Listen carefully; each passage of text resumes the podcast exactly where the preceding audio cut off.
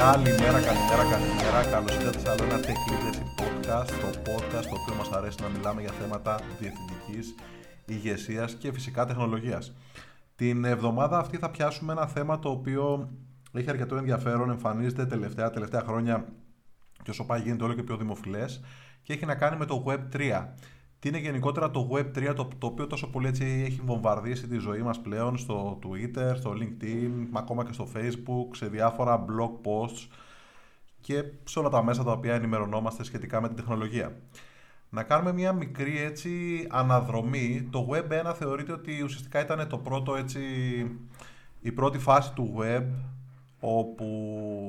οι εφαρμογές κυρίως βρισκόντουσαν σε πολύ έτσι πρωταρχικό στάδιο, οπότε είχαμε κυρίως ιστοσελίδες με απλό περιεχόμενο, κυρίως στατικό, χωρίς δυναμική ενημέρωση από κάποιον χρήστη, χωρίς όλη αυτή τη διάδραση που έχουμε μάθει στις μέρες μας. Αυτό περίπου κράτησε από το 1990-91 έως το 2004. Από το 2004 και μετά μιλάμε για την εποχή του Web 2, είναι κυρίως το ίντερνετ που έχουμε μάθει όλοι πλέον και χρησιμοποιούμε στην καθημερινότητα με πάρα πολύ έτσι διάδραση, με όλα αυτά τα κοινωνικά δίκτυα, social networks τύπου Facebook, τύπου LinkedIn, τύπου Twitter, τύπου Pinterest, Reddit. Ένα κάρο τέτοια δίκτυα τα οποία μας δίνουν τη δυνατότητα να έρθουμε σε επαφή με ανθρώπους από όλο τον πλανήτη, να ανταλλάξουμε ιδέες, απόψεις, να ενημερωθούμε, να μιλήσουμε, να κάνουμε γνωριμίες, να βρούμε δουλειές όπως το, το Desk ή το Freelancer.com γενικότερα εφαρμογές οι οποίες φέρνουν τους ανθρώπους πιο κοντά και τους ε, βοηθάνε έτσι να ανταλλάξουν ε, πληροφορίες. Φυσικά ζούμε ακόμα στην εποχή του, του Web2. Το Web3 δεν είναι κάτι που, έχει, που, που χρησιμοποιείται στις μέρες μας, αλλά κατά κάποιο τρόπο βρισκόμαστε ε, σε μία έτσι σιγά σιγά διαδρομή ώστε ε, να μεταβούμε ουσιαστικά στην ε, νέα εποχή του, του Web3. Τι είναι το Web3 όμως; Το Web3 αυτό που υπόσχεται, αυτό που μας υπόσχεται είναι κατά κάποιο τρόπο την λεγόμενη αποκεντροποίηση, δηλαδή decentralization. Τι σημαίνει αυτό; Ουσιαστικά στις μέρες μας οι πληροφορίες σχετικά με την καθημερινότητά μας, το προφίλ μας, την επαγγελματική μας ε, εμπειρία και το ιστορικό, τις νοημίες μας, τις φιλίες μας, τα φαγητά που μας αρέσουν, τις συνταγές που αγαπάμε, τις φωτογραφίες μας, τα μέρη που έχουμε επισκεφτεί. Αν το σκεφτούμε, είναι πληροφορία η οποία κατά κάποιο τρόπο ελέγχεται από πολύ λίγους και τεράστιους οργανισμούς. Μιλάμε για εταιρείες κολοσσούς όπως η Google, το Facebook, η Apple, ε, το Twitter, η Microsoft και να δεν είναι πάνω από, αν αρχίσουμε και τους μετράμε, πάνω από 20 οργανισμούς. Οπότε λοιπόν, κατά κάποιο τρόπο η πληροφορία η οποία ανταλλάσσουμε μεταξύ μας, ακόμα και εμείς οι, οι άνθρωποι ασχολούνται με τεχνολογία τύπου GitHub ε, και τα λοιπά, ελέγχεται από πολύ πολύ μεγάλους ε, οργανισμούς οι οποίοι είναι υπεύθυνοι για την ουσιαστικά για την ασφαλή κατά κάποιο τρόπο διακίνησή της και προστασία της. Όμως ε, δεν είναι λίγες οι φορές που το γνωρίζουμε όλοι, έχουν ξεσπάσει έτσι διάφορα φαινόμενα και το GDPR έρχεται να το εντείνει όλο αυτό, όπου η πληροφορία η οποία τα δίκτυα αυτά και αυτοί οι κολοσσοί καλούνται να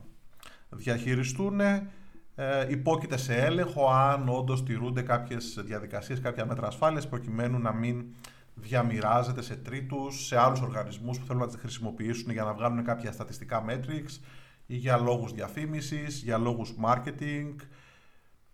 γενικότερα για λόγους για τους οποίους ο χρήστης ο οποίος έδωσε ε, μία από την πληροφορία κατά κάποιο τρόπο δεν είναι ενήμερος και δεν θα ήθελε να επεξεργαστεί από κάποιον οργανισμό ο οποίος το κάνει αυτό, την επεξεργασία αυτή την κάνει προκειμένου να έχει κάποιο κέρδος, έτσι κάποιο όφελος. Οπότε λοιπόν η αποκεντροποίηση έρχεται on top όλης αυτής έτσι της, ε, της φασαρίας, όλου αυτού του θορύβου που έχει ξεκινήσει τα τελευταία χρόνια σχετικά με το privacy και την ε, προστασία της πληροφορίας και τη διαχείριση της πληροφορίας και βασίζεται ουσιαστικά πάνω στην πολύ μεγάλη έτσι, άνθηση και συνεχή ανάπτυξη που έχει η τεχνολογία του blockchain. Το blockchain, για να κάνουμε έτσι μια μικρή εισαγωγή, ουσιαστικά τι είναι, είναι κατά κάποιο τρόπο ας το δούμε σαν, μια, ε, ας το δούμε σαν ένα μεγάλο τρένο που έχει βαγόνια στα οποία σε κάθε βαγόνι προσθέτουμε μία πληροφορία. Και αν θέλουμε να κάνουμε και μία νέα, να προσθέσουμε και άλλη πληροφορία, προσθέτουμε και άλλο ένα βαγόνι μπροστά στο τρένο και βάζουμε τη νέα πληροφορία και ούτω καθεξής. Οπότε ποτέ δεν μπορούμε να πάμε να πειράξουμε ένα ενδιάμεσο βαγονάκι και για να κάνουμε κάποια αλλαγή στην ε, συσσωρευμένη πληροφορία, π.χ. για ένα άτομο, σε ποια μέρη έχει επισκεφτεί, θα πρέπει να πάμε και να διαβάσουμε όλα τα βαγονάκια τα οποία συσχετίζονται με το συγκεκριμένο άτομο. Οπότε το blockchain κατά κάποιο τρόπο μας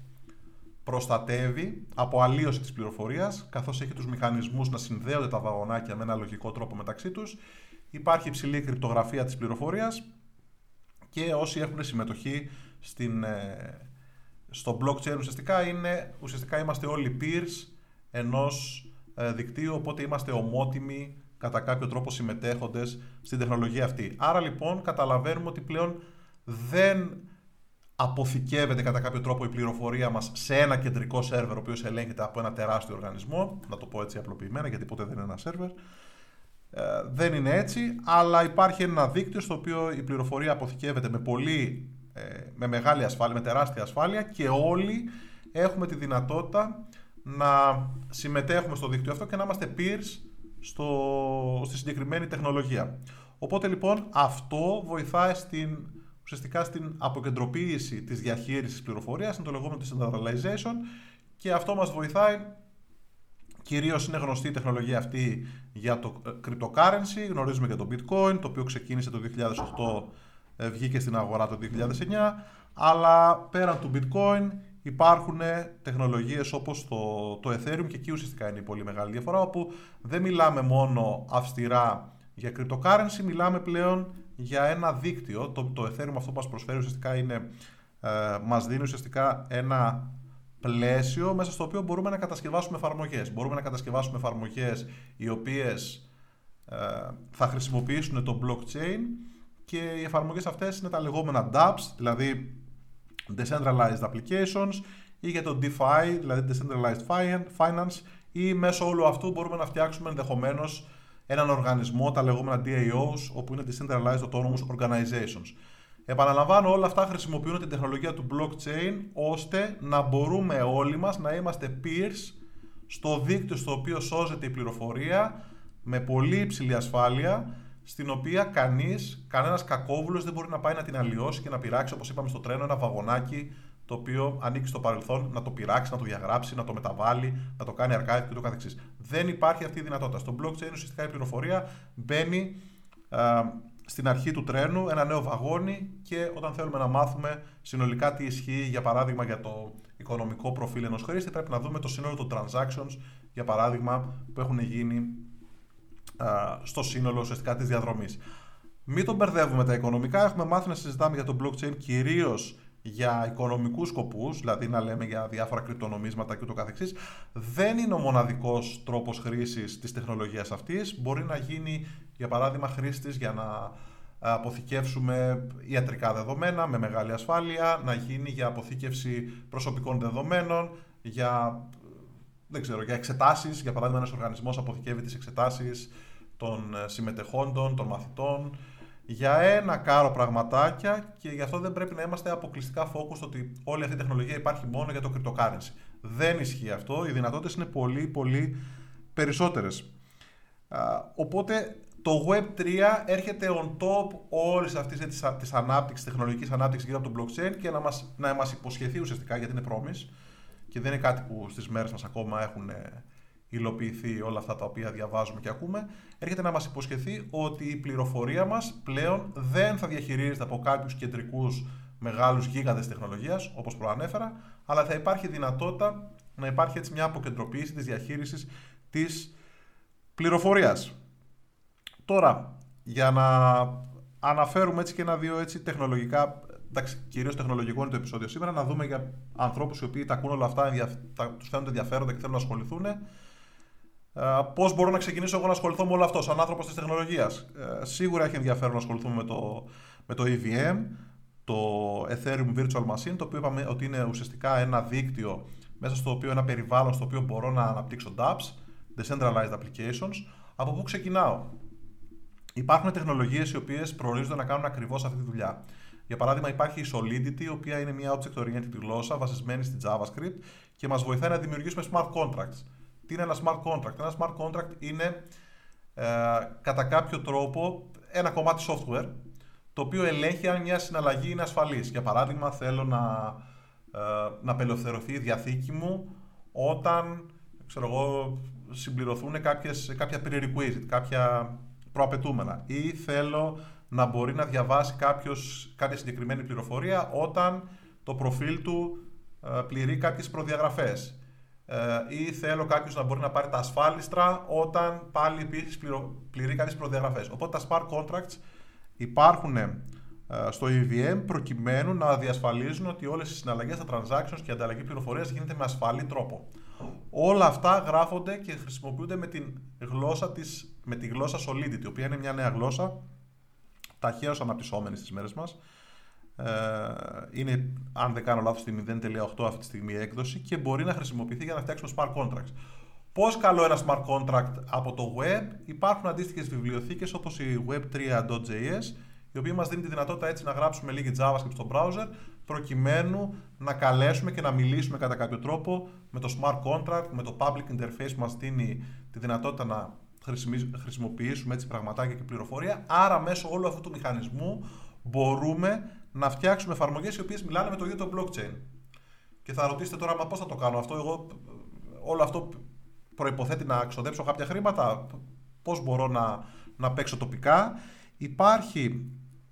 οικοσύστημα το οποίο μας επιτρέπει να κάνουμε όλη αυτή την ανταλλαγή πληροφορίας, να παίξουμε, να δοκιμάσουμε όλες αυτές τις τεχνολογίες τοπικά. Α, υπάρχουν εργαλεία όπως το Truffle. Το Truffle το οποίο μας βοηθάει έτσι να κάνουμε build την εφαρμογή, να την κάνουμε migrate, να κάνουμε δοκιμές τοπικά. Υπάρχει το Ganas. Το Ganas είναι μια εφαρμογή την οποία την εγκαθιστούμε τοπικά κατά κάποιο τρόπο ώστε να μπορούμε να παίξουμε με διάφορα wallets, να μπορούμε να κάνουμε transactions και να δούμε ποιο είναι το αποτέλεσμα του κώδικα που έχουμε γράψει, ε, ώστε εν τέλει να οδηγηθούμε να, να ολοκληρώσουμε ουσιαστικά τη, τη δουλειά μας με το λεγόμενο smart contract με την εφαρμογή και να το κάνουμε SIP ώστε να τρέξει στο κανονικό δίκτυο του, ε, του Ethereum στο, στο blockchain live. Και είναι πολύ σημαντικό αυτό να θυμόμαστε ότι ουσιαστικά ο κώδικας αυτός είναι κάτι που είναι publicly available προφανώς από τη φύση του blockchain Οπότε είναι πολύ σημαντικό να είναι test το κώδικάς μας. Ε, μας δίνει τη δυνατότητα να κάνουμε test το, το truffle, να είναι πολύ καλά tested, γιατί καταλαβαίνουμε ότι άμα υπάρχουν τρύπες ή λογικά ασφάλματα και το καθεξής, θα το δουν και άλλοι άνθρωποι. Οπότε ε, όλο αυτό προφανώς πρέπει να είναι bulletproof και robust ο κώδικας που θα κάνουμε SIP, σαν ένα smart contract. Αυτά και άλλα πολλά ενδιαφέροντα για όσους θέλουν να ασχοληθούν με τα decentralized applications και γενικότερα με το EVM και το Ethereum πάρα πάρα πάρα πολύ ενδιαφέροντα πραγματάκια και ουσιαστικά το Web3 αυτό έρχεται και μας λέει ότι ε, με τη χρήση των τεχνολογιών αυτών και με διάφορες άλλες φυσικά που υπάρχουν γιατί αυτή τη στιγμή υπάρχει έτσι τεράστια άνθηση στο κομμάτι αυτό μπορείτε να φτιάξετε εφαρμογές οι οποίες δεν ελέγχονται κεντρικά από κάποιο μεγάλο γίγαντα της τεχνολογίας ουσιαστικά οι συμμετέχοντες όλοι είναι peers οι οποίοι μπορούν να ανταλλάσσουν πληροφορία και να επικοινωνούν με ασφάλεια μέσα από το, την τεχνολογία του blockchain. Οπότε λοιπόν το Web3 καταλαβαίνουμε όλοι, βγαίνουν διάφοροι πλέον στις μέρες μας και ευαγγελίζονται ότι γνωρίζουν το Web3 και κάνουν. Το Web3 αυτή τη στιγμή είναι μια υπόσχεση, δεν είναι κάτι το οποίο μπορούμε να χρησιμοποιήσουμε ε, στην καθημερινότητά μας και να πούμε ότι okay, από αύριο κλείνω το Facebook ή κλείνω το, την Google Search Engine ή κλείνω δεν ξέρω τι, το Twitter ή κλείνω το LinkedIn και αρχίζω να χρησιμοποιώ. Όμως ε, υπάρχει προσπάθεια, γίνονται μεγάλες προσπάθειες να δημιουργηθούν έτσι διάφορες εφαρμογές στην κατεύθυνση αυτή και εμείς σαν άνθρωποι της τεχνολογίας αυτό που μπορούμε να κάνουμε φυσικά είναι να διαβάσουμε, να μελετήσουμε, να ενημερωθούμε σχετικά με όλα αυτά, με όλες αυτές τις τεχνολογίες και να δούμε τι πρόκειται να μας φέρει το μέλλον γύρω από όλο αυτό έτσι, το, όλη αυτή την υπόσχεση και το γαϊτανάκι του decentralization το οποίο είναι φυσικά όπως καταλαβαίνετε ένα πολύ hot buzzword ε, στις μέρες μας. Αυτά λοιπόν γύρω από το Web3. Ελπίζω να ήταν μια καλή εισαγωγή για όσους ε,